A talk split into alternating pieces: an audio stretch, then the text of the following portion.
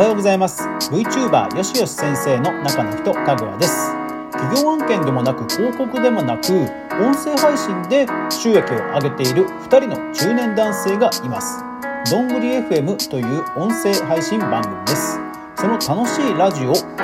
ャッチコピーの通りゆるい配信が魅力の一つですがその収益化方法とはどういう方法なのでしょうか。それでは早速いってみましょう。今日の話題があなたを変える。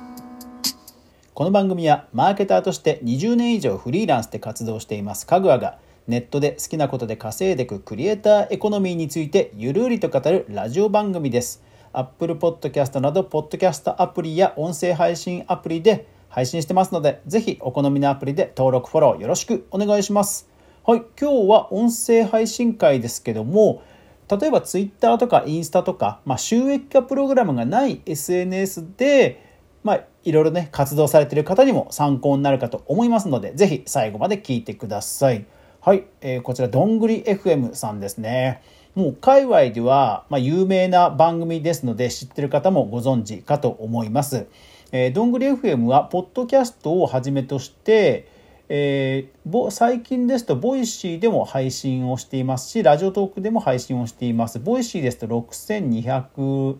2622フォロワーですねでポッドキャストではもうねすごいことになっていて、えー、158位アップルのポッドキャストランキング総合ですよ総合のランキングで今、えー、2021年12月17日見てみると、えー、158位ですね。これがどのぐらいすごいかというと、えー、直近で156位に声優の内山聖輝さんでその下に、えー、166位にロンドンブーツの田村淳さんさらに174位にファーストサマーウイカさんというもうポッドキャスト界で知らない人はいないぐらいな感じの、はい、人気番組です。ですから、えっと、ポッドキャストアワードでもね、よく出てくるお名前かと思います。で、このどんぐり FM さんなんですが、ですからまあ、有名ポッドキャストなので、ウィキペディアももうあるんですね。えー、そこで見ますと、2015年9月から、えー、配信を開始したと。で、僕の知ってる限り、えー、サウンドクラウドというプラットフォームで確か始めてたと思うんですよね。まあ、もしかしたらブログとかかもしれないんですがポッドキャストの、まあ、ムーブメントというのは、まあ、第3波ぐらいあって一つはまあアップルがあの iPod を出した時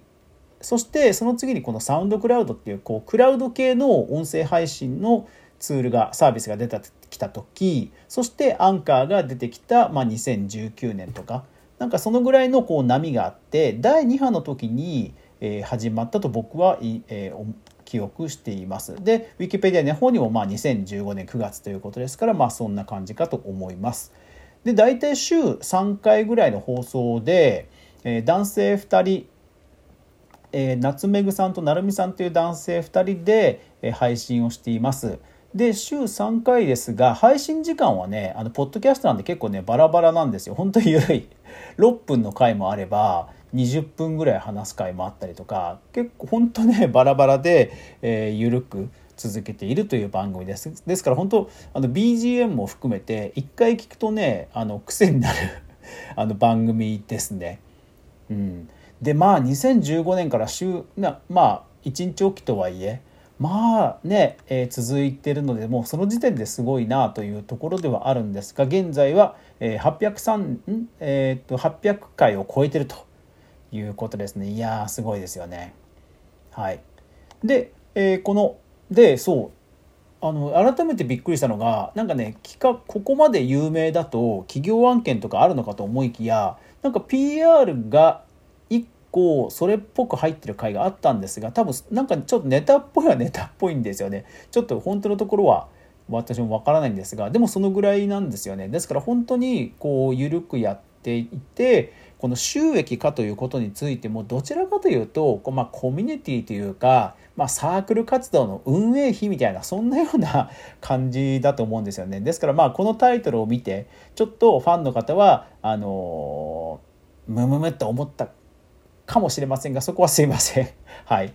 えー、もしそういうふうに思ってしまった人いたらごめんなさい。はい、でも本当それぐらいなんか収益化っていう言葉がねあんま似合わないというか、うん、違うなというのは、はい、僕からも強く言いたいです。うん、ですから多分あの収益がこれ下がっていっても多分続くんですよね。うん、で、えー、まあ人気になった理由はそのゆるさもあるんですけどもなんかねちょこちょこと、えー、有名人さんもねゲストで出てるんですよねですからお二人の本当ねあの人柄などにもものすごくねあのが出てるんですよね。例えば2回結構な回数出てるのが、えー、ブロガーとか作家活動をされてるハーチューさん。あと今ではもう人気 YouTuber のアルファさん。それから、えー、IT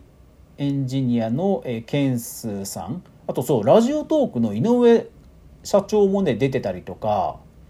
うん、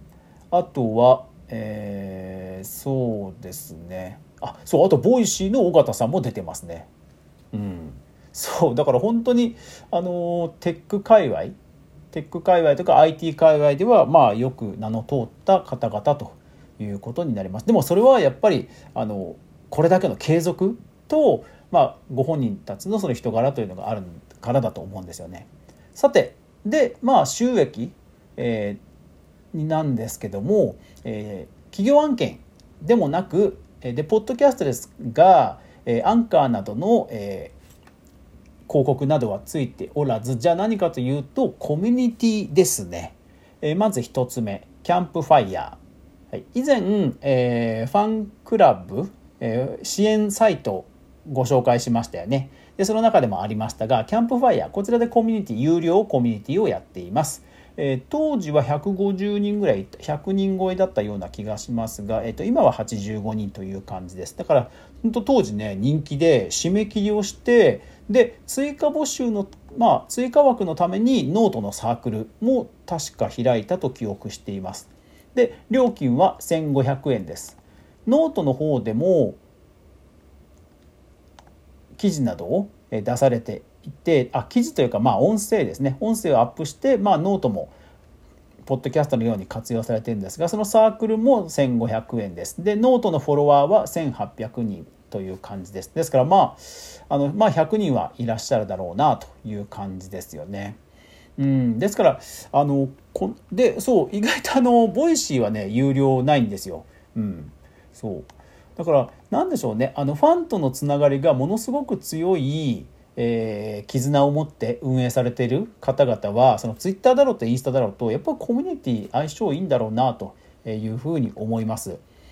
で実際のところその運営のリターンですけどもまあリターンというとやっぱりこれも語弊があるかなという気がするぐらい本当にあの等身大であの緩く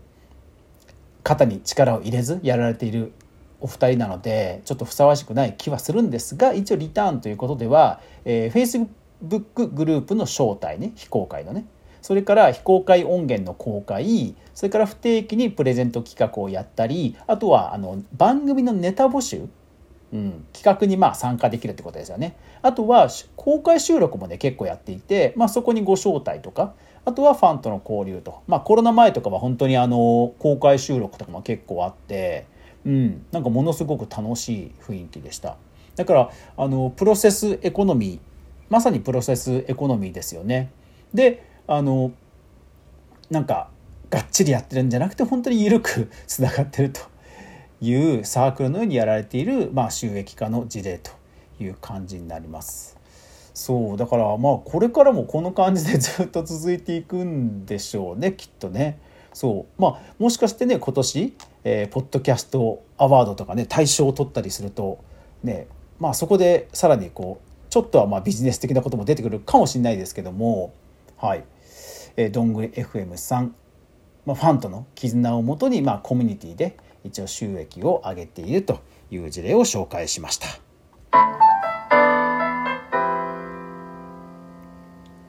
はい。えー、さて最後ちょっとお知らせなんですがあのニュースレター、えー、始めましたよということを不定期に申し上げてきました。でニュースレターの方に若干、えー、特にこういう事例とか事例紹介の時なんかは一方で、えー、まあ例えばどんぐり FM さんの場合ってやっぱり2015年間のキャリアがあるっていう前提があるじゃないですか。だから前提を考慮すること抜きにそのまま自分に転用ってまあやっぱりね難しいと思うんですよね。でも成功事例には成功事例の当然エッセンスがありますからそれを自分なりに咀嚼して、え応用していくと。ただまあこういうところに気をつけた方がいいんじゃないかっていう僕なりの、えちょっとネガなえ切り口はメルマガとかで、えちょっと追記しますので、えよかったら無料ですので、え登録してみてください。概要欄にリンク載せておきます。で今後、え無料の、え非公開動画とか、えテキスト PDF テキストとかそういうあの特にクリエイターエコノミーそういう収益化の収益化やマーケティングのあの初心者の方に向けた資料なんかもねどんどん無料特典として追加していく予定ですので是非楽しみにしていただければと思います。是非ニュースレター購読してみてください。はい、というわけで今日は、え音声配信の収益化について、え紹介してきました。ただまあ収益化というよりね、本当にあのコミュニティの運営費を、まあ、賄うための、はい、長く続けるコツというのをぜひお二人から、はい、感じ取っていただければと思います。というわけで今日も最後までお聴きくださりありがとうございました。これからも頑張ってまいります。というわけで今日一日素敵な一日になりますように。それでは皆さん、いってらっしゃい。